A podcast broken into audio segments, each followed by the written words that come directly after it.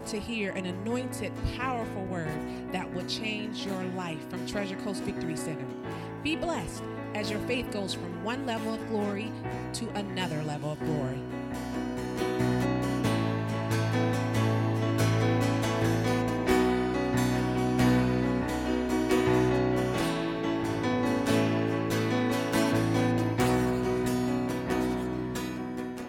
Hallelujah.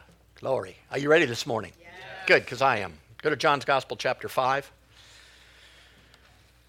We keep talking about the time we are moving into, and it's going to be a time of signs, wonders, and miracles like never before.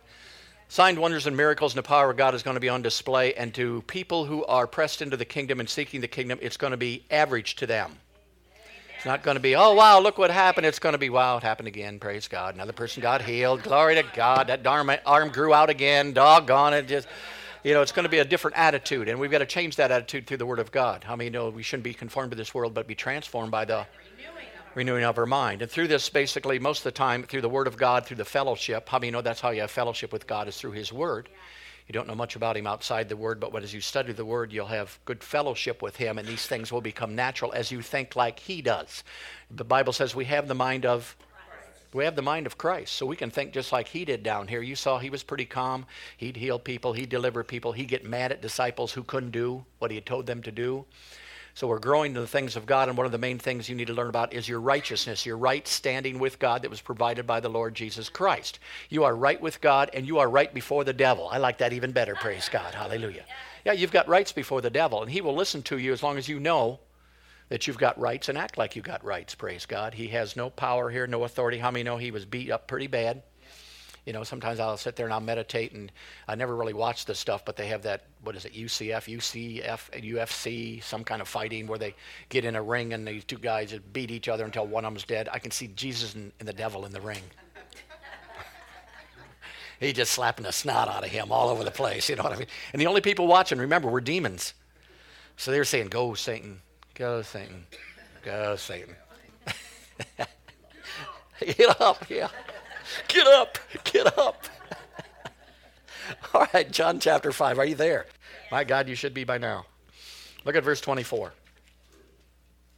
Jesus is speaking. He says, verily, verily, I say unto you, so he's talking to you, he that hears my word and believes on him that sent me has everlasting life and shall not come into condemnation, but is passed from death to what?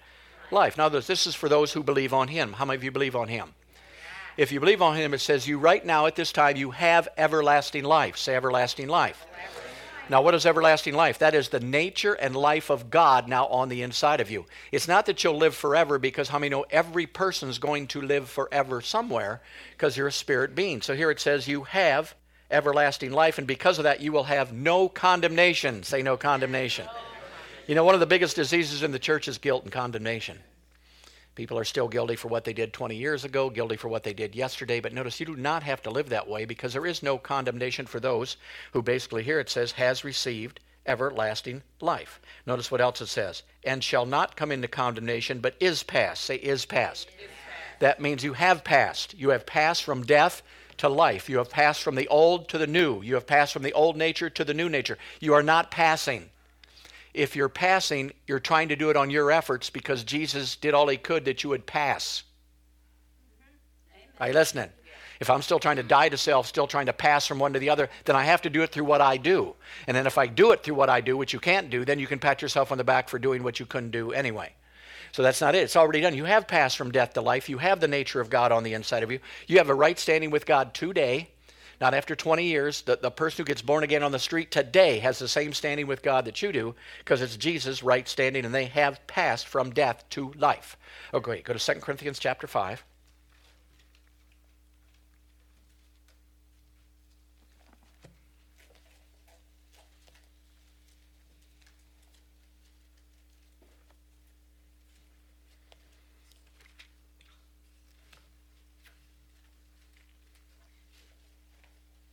All right, 2 Corinthians chapter 5, let's just start in verse 17. It says, therefore, if any man or woman be in Christ, he is right now a new creation. The old things have passed away. Behold, all things are become new, and all things are of God, who hath reconciled us to himself by Jesus Christ, and has given to us the ministry of reconciliation. Now, it's awful hard for us as people to give the ministry of reconciliation when we don't know that we've been reconciled ourselves.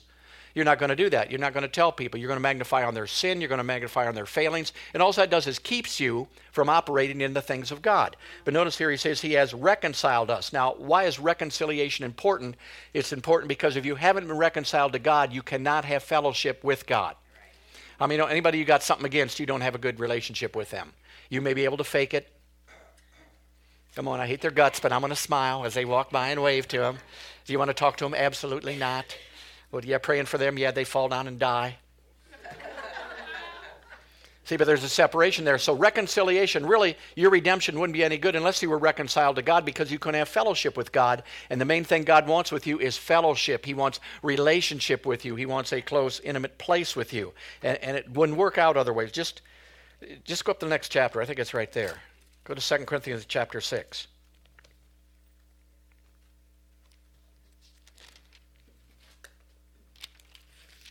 Oh,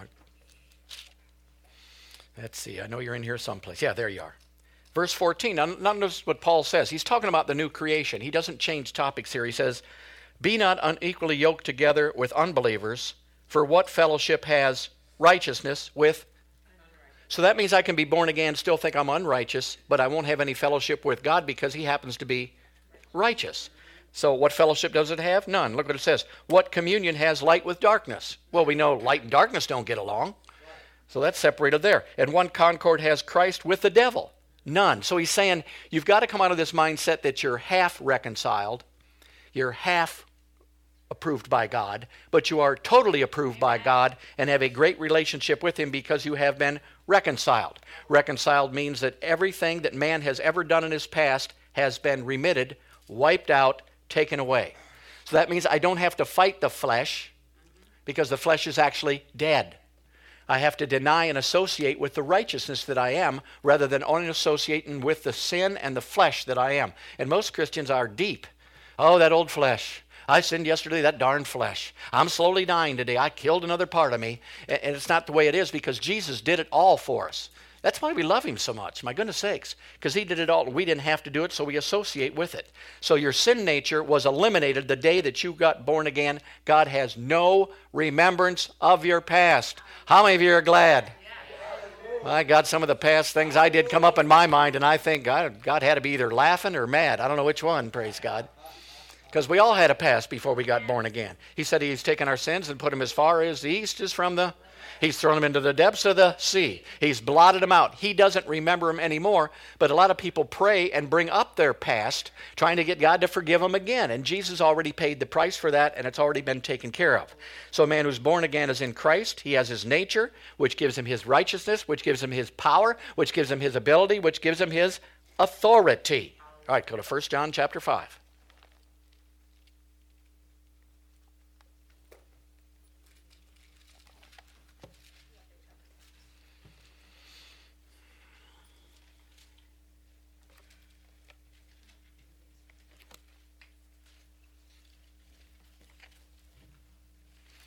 All right, 1 John chapter 5, look at verse 13. John says, "These things have I written unto you that believe on the name of his Son." How many of you believe? Yes. "That you may know or realize that you have eternal life, and that you may believe on the name of his Son." So he's saying the things, the scriptures that I'm writing you are doing what? They're trying to get you to believe. To believe that you have everlasting life, to believe that you're a new creation, to believe these things. That's why people who get born again and don't get in the scriptures don't realize that they have eternal life. They're still trying to get eternal life. But notice, he wants you to know that you have it. Do you know that you have it? Yeah. We do, don't we? We know if we died, drop dead right now, we know what's going on. We're going to heaven, praise God. That's all there is to it, because we know we have eternal life. But some people you ask, are you going to heaven when you die? Well, I've been pretty good. You know, you never know if I've been good enough or not. But that's not the way it is. It's that you know that you have eternal life, and that knowing came through people preaching it to you, through you studying the Word, and pretty soon you come to a place where you are content, where you are basically, because you have eternal life on the inside of you, or the life and nature of God. So when you receive the nature of God, the old nature had to go. It had to go. There's no way. If light comes into this room, how many know darkness doesn't have a choice?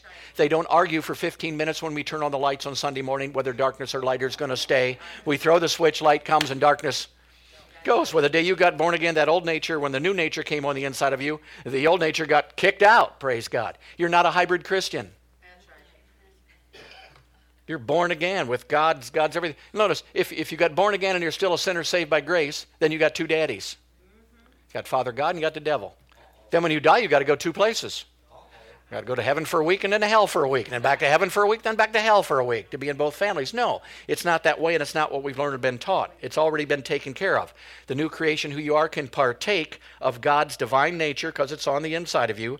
He has passed out of Satan's dominion into the dominion of Jesus Christ. Praise God. I mean, this gets me excited. I don't know why. I just excited. Why? Because fellowship has been restored to me. I was never told that God even liked me, much less wanted to fellowship with me.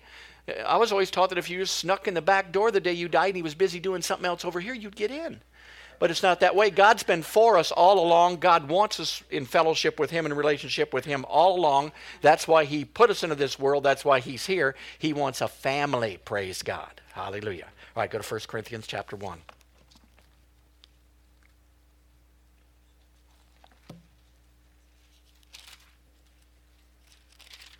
Now, you have to be patient with Santa next week because, you know, he's a little religious. So you're going to have to sort out the good from the bad from him.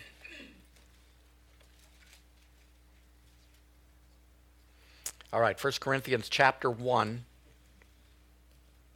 Look at verse 9. God is faithful. How many know that's true? Yeah. By whom you were called into the fellowship of his Son, Jesus Christ, our Lord.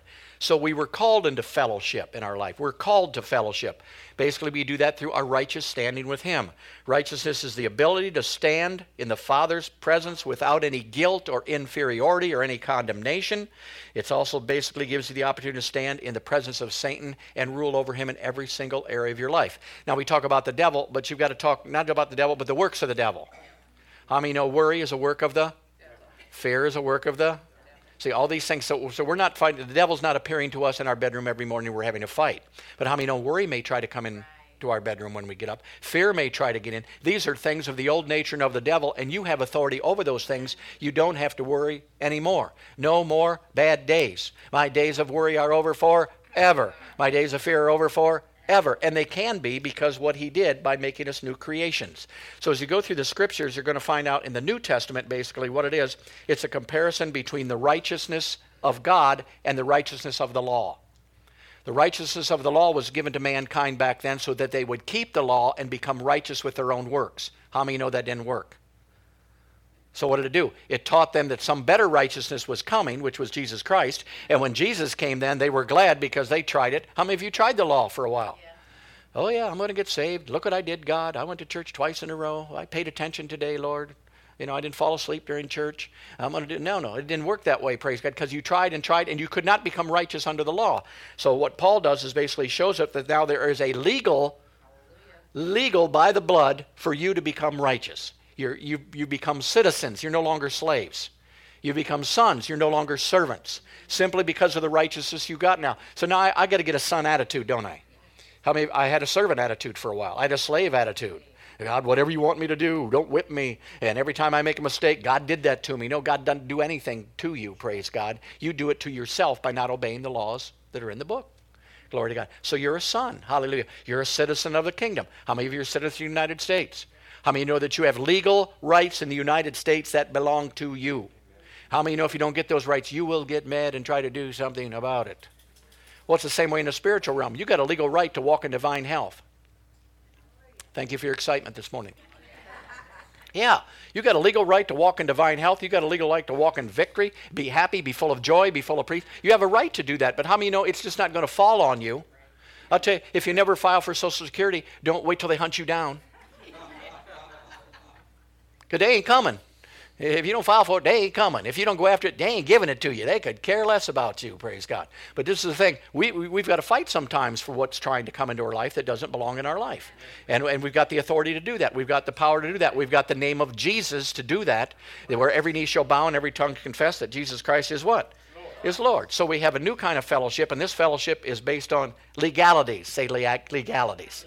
See, I have a legal right to walk in health. I have a legal right to walk in victory. I have a legal right to be happy, praise God, to have joy. If you don't have joy, it's because someone stole your joy. And the enemy comes to kill and he comes to steal, kill, and destroy, praise God. So anything that God has already given you, you've got to stand fast in the liberty wherewith Christ has set you free. So it's a daily walk, isn't it? I'm walking daily. Every morning I've got to get up, and I've got to tell myself, I'm walking in joy today. I'm using the name of Jesus. I'm not going to try to heal somebody today. I'm going to heal them, praise God, if they need healed. I'm not in the try stage anymore because you already told me to lay hands on the sick and they'll recover. I'm not going to try to cast the devil out today. I'm going to cast him out because he told me I'd cast the devil out. I'm going to do the same works that he did in greater works. Why? He said that. Sometimes we think we wrote the Bible and we're trying to get God to believe it. No, he wrote it. That's what he said. And if he's not a liar and he's faithful, then all these things belong to us that we're fighting for most of the time. All right, go to Romans chapter 5.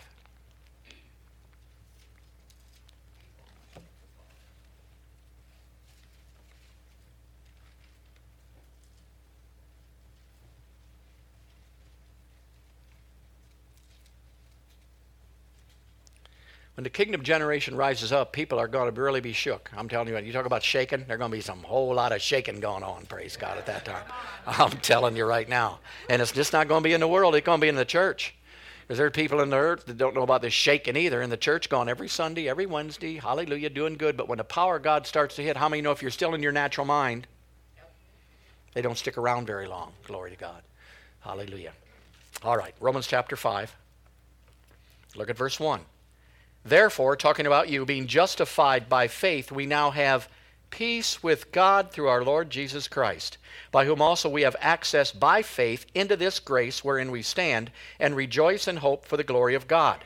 And not only so, but we glory in tribulations also, knowing that tribulation works patience, and patience experience, and experience hope, and hope makes not ashamed, because the love of God is shed abroad in our hearts by the Holy Ghost, which is given to us. That's a mouthful there. Let's go back. Look at verse 2. By whom we have access by faith into this grace wherein we now stand. So that tells you right there. First he said you've been justified.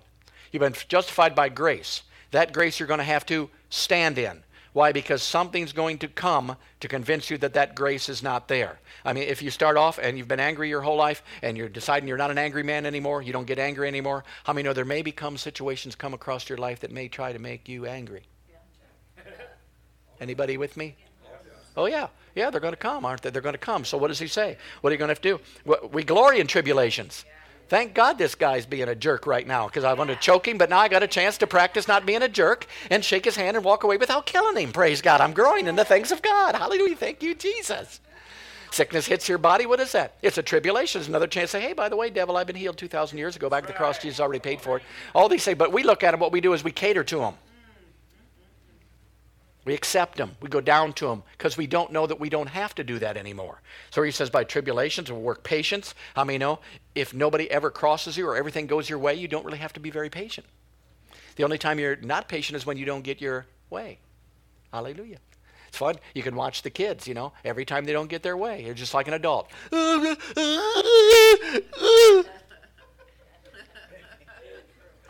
And then when they still don't get their way, 2 seconds later, they're up playing again and doing everything. What is that? That's the way we were born. That's the way we are. We'll do our best to let somebody know, bless God, that we're not happy and hope it manipulates them to make us happy. And that will make us happy anyway, see? But we don't like that, do we? But patience comes when you're patient all the time. And we can do that because look what's been shed abroad in our heart by the Holy Ghost. The love of who? Of who? How many know God is love? So I've got the love of, Lord, give me more love. Give me more love. How's he going to give you more love, for God's sakes? No. He tells you to use what you got. Now, how many of you ever think that you might have an opportunity to love or not in a situation? Every day I live for you, Lord. Yeah, every day you're going to run into something like that. But notice we got the love of God that's been shed abroad in our heart by the Holy Ghost. Now, notice the worldly love. The worldly love is I just want to love somebody. So I love somebody, and if I got a good friend, I'll like them for a little bit. Then sooner or later, bitterness will probably come in. Jealousy will probably come in. All these things will probably come in. And you love them, and love's all over the place. How many know the person who does the commercial on TV loves you? How many know they've never met you? You've never even taken their stupid thing that they got, and they still love you, they say. Well, love's just been tossed around all over the place, but true love is unconditional. Unconditional love that you have, and you have we have the ability to do that. We've got God's nature on the inside of us, so we can do that, but sometimes we don't act that way because we forget, praise God, what we got on the inside of it. So basically, worldly love is a love that I love you as long as we're getting along and you're very nice to me and everything's going real good, then I love you. But if it doesn't work, I don't love you that much anymore. So God's love's on the inside of us, and we can do it. Love is patient. Love is kind. Love is never envious. Love is never rude. Every wedding, read those things. I don't think either couple's even listening. They just go through the motions and do it. And what I've done with weddings that I really like is I put their name in there. Amen. I mean, that puts a little pressure on them. Amen. So they got to say, honey, I am patient. I am kind. See, they got to say it right to them. It's easy to quote the scripture. How many know it's easy to know it and quote it? Easy to know and quote all these things, but it's not that way, praise God. The love of God is what's going to change this world right now. The love of God is what's going to make a difference. And even though it looks like it's going to fail every single time, love never.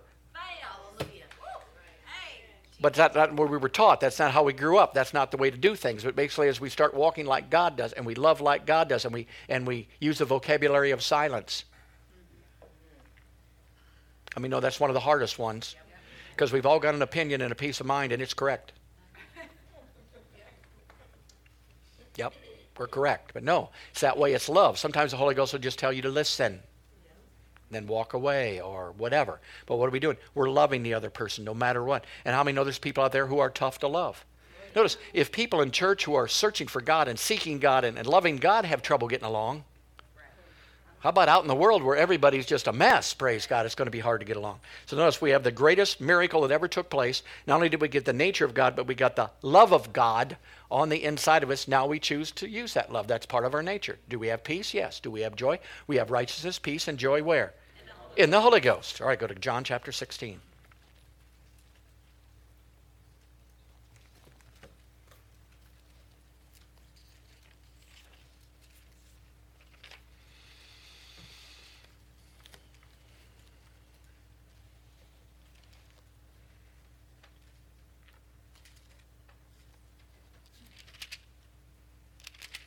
All right, John chapter 16, Jesus once again, verse 27. It says, "For the Father himself loves you because you have loved me and have believed that I came from God." So how many of you believe Jesus came from God? How many love Jesus? So now notice, if you do that, then here it says the Father does what? He loves me. He loves me. He actually loves me. He used to sort of like me. Then he liked me. Then he really sort of liked me. And now I know that he loves me. He loves us, praise God. He loves you. Does he know everything about you? Yes. Does he love you? Yes. Now, that's not the way I grew up. The way I grew up, God was God. God was God. He was holy. He was righteous. He was unapproachable God, ever on the alert to see what I was doing wrong. It's almost like Santa. He was making a list and checking it twice because that's what I was taught. God going to get you. Ever hear that? God going to get you. Oh, he's going to get you. He's not out to get you. He's out to have a relation with you. And basically because of that, we shrink back from God, don't we, when you're in that opinion. And then you can't have fellowship with God and can't have a relationship with God. When we go through things, how many know many times we blame it on God? And we do that because we've been taught that God is in control of everything. So anything that goes wrong, we blame God because he was in control to not let that happen in our lives. Are you following? So the whole church believes God's in control of everything. Well, I got hit by a truck. That darn God. I don't know where he was. He doesn't love me anymore. No, don't walk out in the middle of it. Right. You see, God is never your problem, ever. Man, I've tried to make him my problem a lot of times, and it hasn't worked out. Why? Because when things go wrong, it don't want to be your problem. You want it somebody else's problem, praise God. It's got to be God, or it's God's will. God's will, I fell down, broke my arm, was in the hospital. They cut the wrong arm off, and God was trying to teach me that I don't need arms, and I've been growing from that ever since, and God's just a wonderful... No, praise God. That's not the God I serve. Maybe it's the God somebody else serves, but I don't really want to serve that God, praise God. And I mean, a lot of things depend on what you do. He told you to lay hands on the sick, and they'll recover. Now, if you don't lay hands, you can't blame him. See, was God in control of that situation? No. He told you to pray. If you don't pray, is God in control of that situation? No, he's given us authority, and that's what we don't understand. We want God to do everything, but we have a responsibility And nobody wants a responsibility in the church. They want God to have all the responsibility, so he gets all the blame or don't get it. No, I get the blame for not doing what God told me to do, and I don't do it, praise God. You know, you even hear preachers, well, God told me if I just went out and had an affair, my marriage would be a lot better. I'm thinking, where are you at, man? Give me a break. What's the matter with you anyway? Why is that? Because they're listening to the devil, then they want to blame everything on God, see? Well, it's not God, praise God, it's us. So we want to find out what he wants done, and we want to obey him, hallelujah. If you get picked up for speeding, it's because you were speeding. The Holy Ghost was not pushing on the pedal at the time that you got picked up, and God was not in control trying to pull him off of there and didn't get him off in time. See, there's things you do in the natural that are law, and there are things you do in the spiritual that are laws. And one of the things we have to do, we have to love one another unconditionally. We have to forgive one another. Why? Because it's your sake and their sake. There's a sake where you got in it too. So the love of God has been shed. Here it says that he loves us. Go to John 17. Look at verse 23. Jesus said, I in them, and thou in me, and that they may be made perfect in one, and that the world may know that thou hast sent me, and has loved them as much as he loved me. Now this was good, because I never thought he loved me as much as he loved Jesus. Yeah. But if the scripture is true, then he loves me just as much as he loves Jesus. Praise God. And how many know he's got a right to love Jesus? Yeah. He got no right to love me whatsoever, praise God. So one thing we got to get out of the mind is that fallen nature that we've got, that mindset we got. And basically one of the biggest scriptures that they have, or the things that they have, is the prodigal son. That's what he was trying to explain people there. We go into the pig pen. How many been in there? Yeah. Ate the husk. Weren't very good. One thing, we came to ourselves. I don't understand that. Hey, come to yourself. You're already there, aren't you? Came to myself. Oh, there I am. So it has something to do with the thought life, right? Where I came to myself all at once, and I'm going back to God, but I'm going to go back as a loser. I'm not worthy. I can't do anything. And there's Father God jumping up and down, got the ring in one pocket. He's got the thing over here ready to give it. Yeah, I can't do that, God. You know how bad I was. And then you've got to get over that. So he's showing you how much the Father's viewpoint of this and our viewpoint. Now, you can go with either viewpoint you want. We can choose to do that. But I found out that I didn't want to be a prodigal son anymore, and I didn't want to be the other son who went by works with God. I just wanted to be loved by God just because he simply loved me, praise God, and that was the only reason. So that means for some people, you're going to have to do some things to some people that you do just because you love them. Not because they did something for you, not because they were special to you, simply because you're commanded to love the people around you. Amen. All right, go to Romans chapter 6.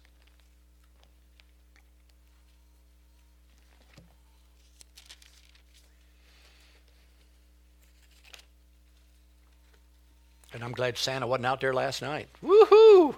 Imagine that sleigh. Dear Lord, them reindeers have been all over the place last night. My gosh, that'd have been dangerous.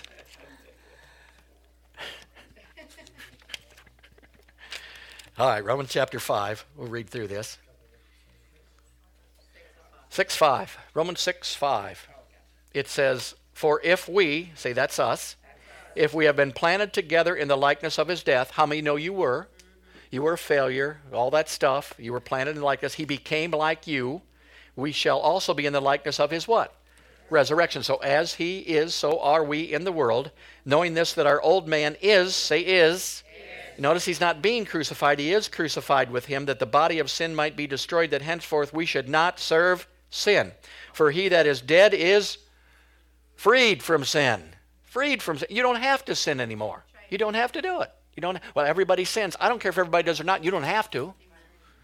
It's up to you. So sin should slowly lose your life as the light of the gospel comes in. How many know the darkness that you're dealing with will exit automatically without you fighting it or anything else? It's just the revelation of who he is. Verse 8. Now, if we be dead with Christ, we believe that we should also live with him, knowing that Christ, being raised from the dead, dies no more. Death has no more dominion over him. For in that he died once to sin, but he lives unto who? God. Now notice, here's your responsibility. This is not God. Likewise, reckon ye yourselves to be fighting, to be dying, to be doing your best. No, dead indeed to sin, but alive unto God through Jesus Christ. Therefore, you let not sin rule or reign in your mortal body, that you obey the lusts thereof. So notice, that doesn't have anything to do with God. He already did everything that he's going to do. Now it's my decision. How am I going to live? How am I going to walk? What am I going to do? Am I going to continue to sin? And people, even when you get addictions, you can come out of that, but you've got to use your mouth to do that. Amen. It's just not a thought, it's a mouth. In other words, while you're drinking the drink, you've got to proclaim that you've been set free by the power of God. Why is that? Because you're agreeing with the Word of God. You're allowing the anointing to work in your life. And pretty soon you'll wake up one morning and you won't want the drink anymore. It'll be a supernatural power of God that sets you free. If you claim that I'm an angry man, my whole family's an angry man. If you get to a point to where you no longer claim that and claim that I never get angry, even when you get angry, you just repent and say, I never get angry. I don't know who that was who did that, but we don't get angry anymore. And sooner or later, you're going to come to a place where you get free from that. But it's all by what Jesus did. It's not by what you do, but it's by the power of God that's already on the inside of each and every one of us. Praise God. Hallelujah. So basically, we've been living as slaves, but it's because we haven't been taught that we don't have to. You've been taught that you've got to be a slave. You've been taught that you've got to be someone who's under the dominion of sin, under the dominion of the devil, under the dominion of everything else, but not, praise God. That's not the way it is. You have authority to walk out of these things if you choose to do that. Praise God. It's entirely up to each and every one of us. Now, what happens if I don't do that? Well, then basically, I'm living a life where I'm denying the work of Jesus Christ. What he did for me, I'm not taking advantage of. I'm denying. Are you righteous? I should say I'm not. Well, then what did Jesus do when he went to the cross? Well, I don't know, but I'm certainly not righteous. I know I'm not righteous. Well, you're denying what he provided for you. You're denying what the blood paid for. We're denying the position that he's already given us. You've been raised and seated in the heavenly places far above all principality, power, might, and dominion, and every name that is named, praise God. That's who you are. So the question comes down, are we going to believe the world or are we going to believe God? See, and that's the way it always is, isn't it? It's always the Word versus the world. The only way you're ever going to do that is by stick with the Word, praise God. So we're new creations. We let not the old creation rule, but you have a choice today to walk in perfect love and peace and joy your whole life. One more. Go to Hebrews chapter 9. Is it hot in here or is it just me? Oh, Lord, working up a sweat. Dear God. God, I don't have the outfit on this morning. My gosh, I'd be losing 30 pounds preaching a 15-minute gospel, for God's sakes. The verse was Hebrews chapter 9, verse 11. All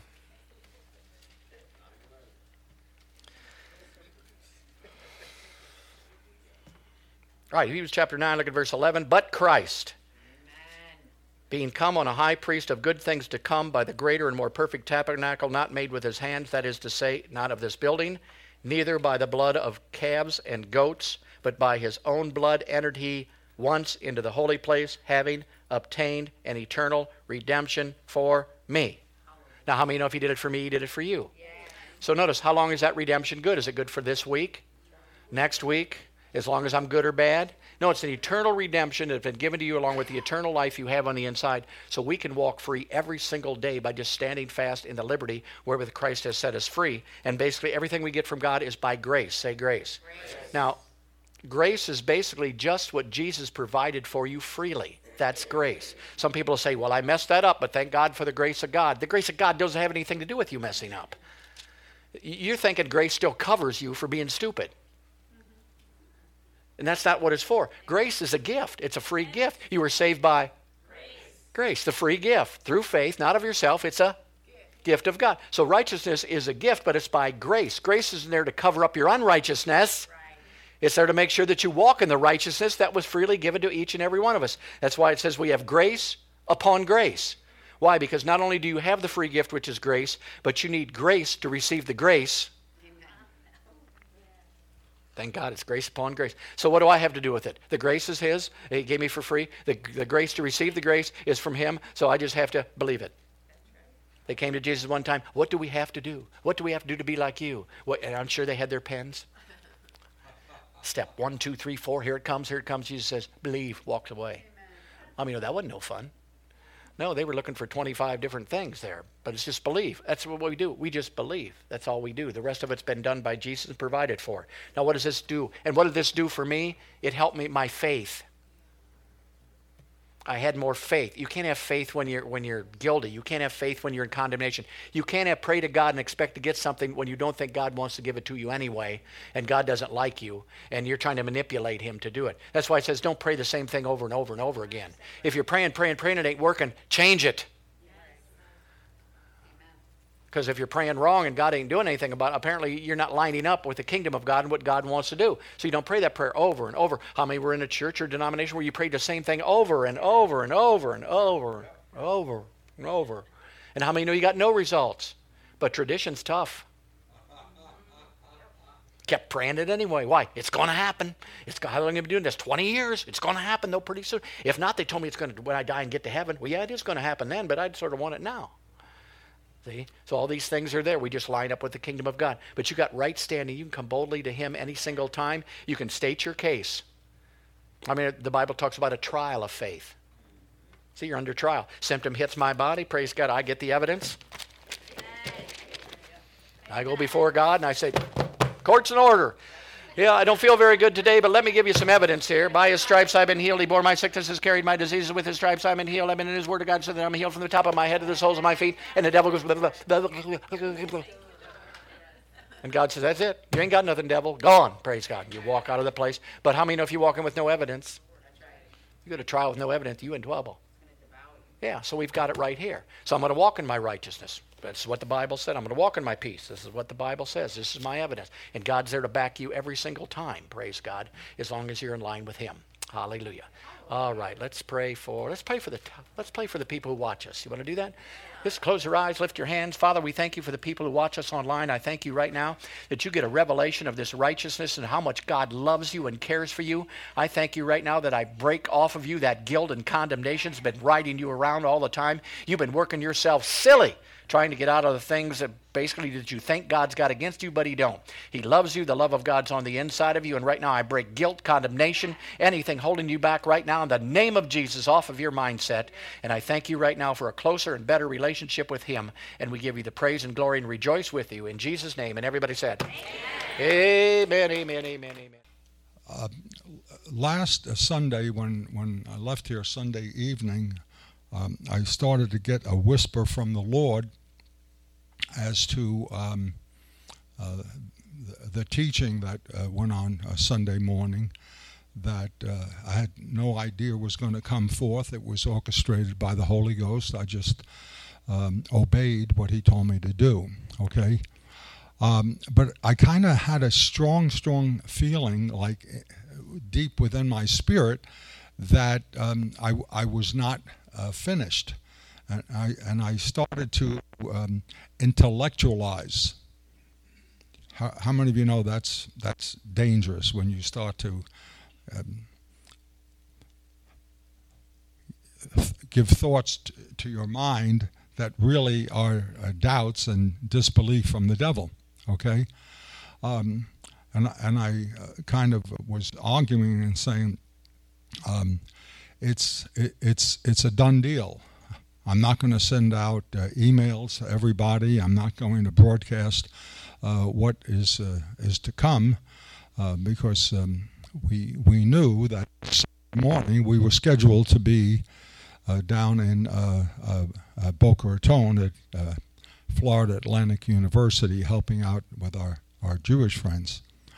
And so throughout the whole week, I was kind of, there was a kind of a tumbling, troubleness going on within my spirit that I was not finished doing what I was supposed to do. And the Lord just said, cool your jets, Teddy. There's nothing to be concerned about. So that's what I did. And then we made a decision yesterday evening to cancel the meeting this morning because of the inclemency of the weather, et cetera, et cetera. And I still didn't feel anything, but let's just take one step at a time. And driving up this morning, my beloved here shared a thought with me that she had received from another sister about the teaching that went on last week, and the Holy Ghost came upon me, and so I'm just going to kind of fill in some of the blanks from last week because of the time restrictions. But if you would, just turn with me in your Bibles into 1 Corinthians 12, please. And in verse 4, The Bible says, now there are diversities of gifts, but the same Spirit. And there are differences of administrations, but the same Lord. And there are diversities of operations, but it is the same God which worketh all in all. But the manifestation of the Spirit is given to every man to profit withal. Every man. The manifestations of the Spirit, saints, are given to every man, to every woman. That means you. Hello. Are you with me? Good. Thank you for the three amens. I really appreciate that. It encourages me. Maria. Hallelujah. Hallelujah. Okay. For one is given by the Spirit the word of wisdom, to another the word of knowledge, by the same Spirit, to another faith by the same Spirit, to another the gifts of healing by the same Spirit, to another the working of miracles, to another prophecy, another discerning of spirits, to another divers kinds of tongues, to another the interpretation of tongues. But all these worketh that one and self-same Spirit, dividing to every man severally as he will. For as the body is one, and hath many members, and all the members of that one body, being many, are one body also in Christ. Amen? Now, I want to start out by saying this very quickly. If you'll notice, these 9 gifts of the Spirit that are available to each and every one of us, one of those gifts is the gift of faith. Now, it's not the same type of gift of faith that necessarily focuses on whether or not you believe that Yeshua, Jesus, is Lord and Christ and your personal Savior. It's not necessarily that acclamation that you made when you were born again, but it is a now faith that says to you as a believer, step forth, open your mouth, say something, because I want to use you. Now, let me assure you that when the Holy Ghost comes upon you, and you feel that sometimes it's like a thumping of your heart. Sometimes it's like a bubbling in your belly. Sometimes it's a shaking going on. It's like, wow, what's happening to me? Okay? Now, it's not always that way, and you don't always have to have a physical manifestation. But oftentimes, the Holy Ghost, when he comes upon you, will manifest himself, particularly when you're first starting to get into this area of the gifts. Now, we all have, by the baptism in the Holy Spirit, we should have, the gift of tongues, which we use in a personal prayer time. It's a heavenly language. The beautiful thing about praying in tongues is that you can pray in tongues in the shower. You can pray in tongues at the table. You can pray in tongues while you're walking down the street. You can pray in tongues while you're driving your car. It's something that you control. You control. And when you pray in tongues, personally, you have a uninterrupted communication with the Holy Ghost, by the Holy Ghost, that comes out of your belly. And the Bible says, out of your belly shall flow what? Rivers of living water. Okay? And so once you start to get used to the fact that that gift is a supernatural gift, it's a miracle that God has done in your life. He's given you that gift for a purpose. And the purpose of that gift is that you use it. Yes. Amen? Well, so too with the gifts of the Spirit. Last week, we focused on the gift of tongues in the assembly. The gift of tongues in the assembly, where the Spirit uses you to come forth and to speak in an unknown language by the Spirit of God, so that someone else can come by and interpret and bless the body. It is important. It's an important gift. It's a kind of a elementary gift. It's a training gift. It's a gift that it comes like an entrance way into some of the, if you want, deeper gifts. The gift of healing, the gift of miracles, the gift of wisdom, the gift of knowledge, okay? So it's a kind of a way to get started, if you like. Just like when you start to pray in tongues, initially just 2 or 3 words come out of your mouth, akashibi bikoto, but later on you can pray in tongues and pray in tongues and pray in tongues for even an hour on end, as the Spirit gives you utterance. Well, again, so too with the gift of tongues in the assembly. Now, the question that may come about is this: how does this come about? How do I do this? And when do I do this? Well, I can tell you from a practical perspective, and having been a pastor, having been an evangelist and traveled, et cetera, seeing different assemblies in operation, et cetera. There is a time during praise and worship, generally speaking, when praise and worship is starting to wrap up, okay? And there is perhaps a silence, or there is a time of rest, before the final closing to that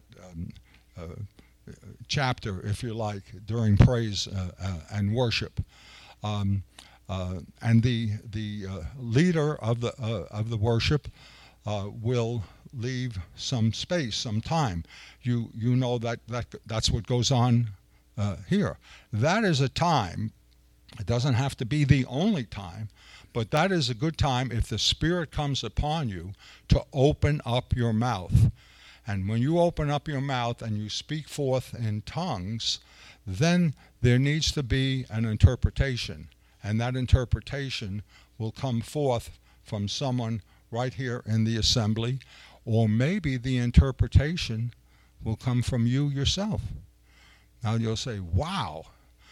That's really pushing the envelope. No, that's just allowing the Holy Ghost to move through you and to use you as a vessel, okay? The Holy Ghost wants to use you. These gifts are there for the offering. And a pastor spoke this morning about signs and wonders and miracles becoming like everyday normalcy. And that's what's going to happen, kids. That is definitely what's going to happen, okay? So what we're doing here this morning is throwing out some teaching, throwing out some training, so that you know how to take the next step, okay? And the gifts are the next step, because as you notice, one of the 9 gifts is the gift of healing and the gift of miracles. So there they are right there. You see? So as you start in one, God kind of promotes you to the next level, and the next level, and the next level, and the next level.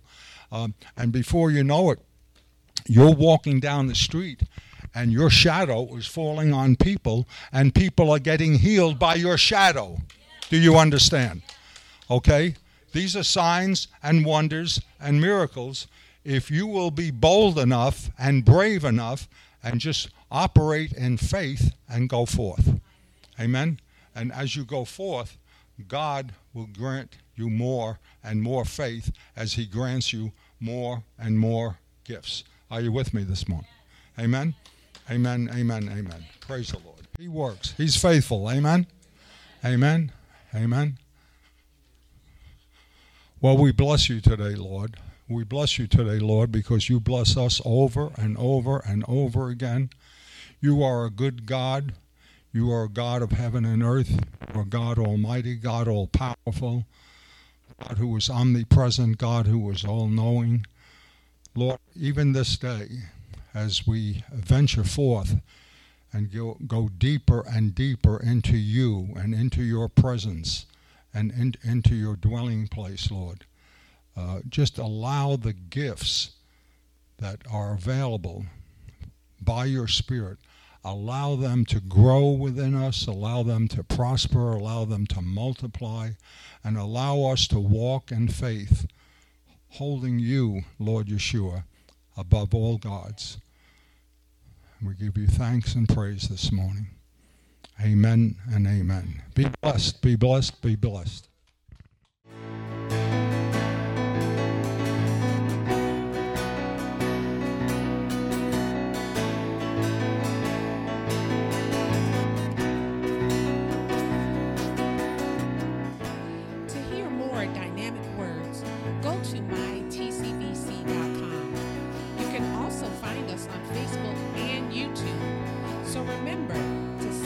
The kingdom of God and his righteousness,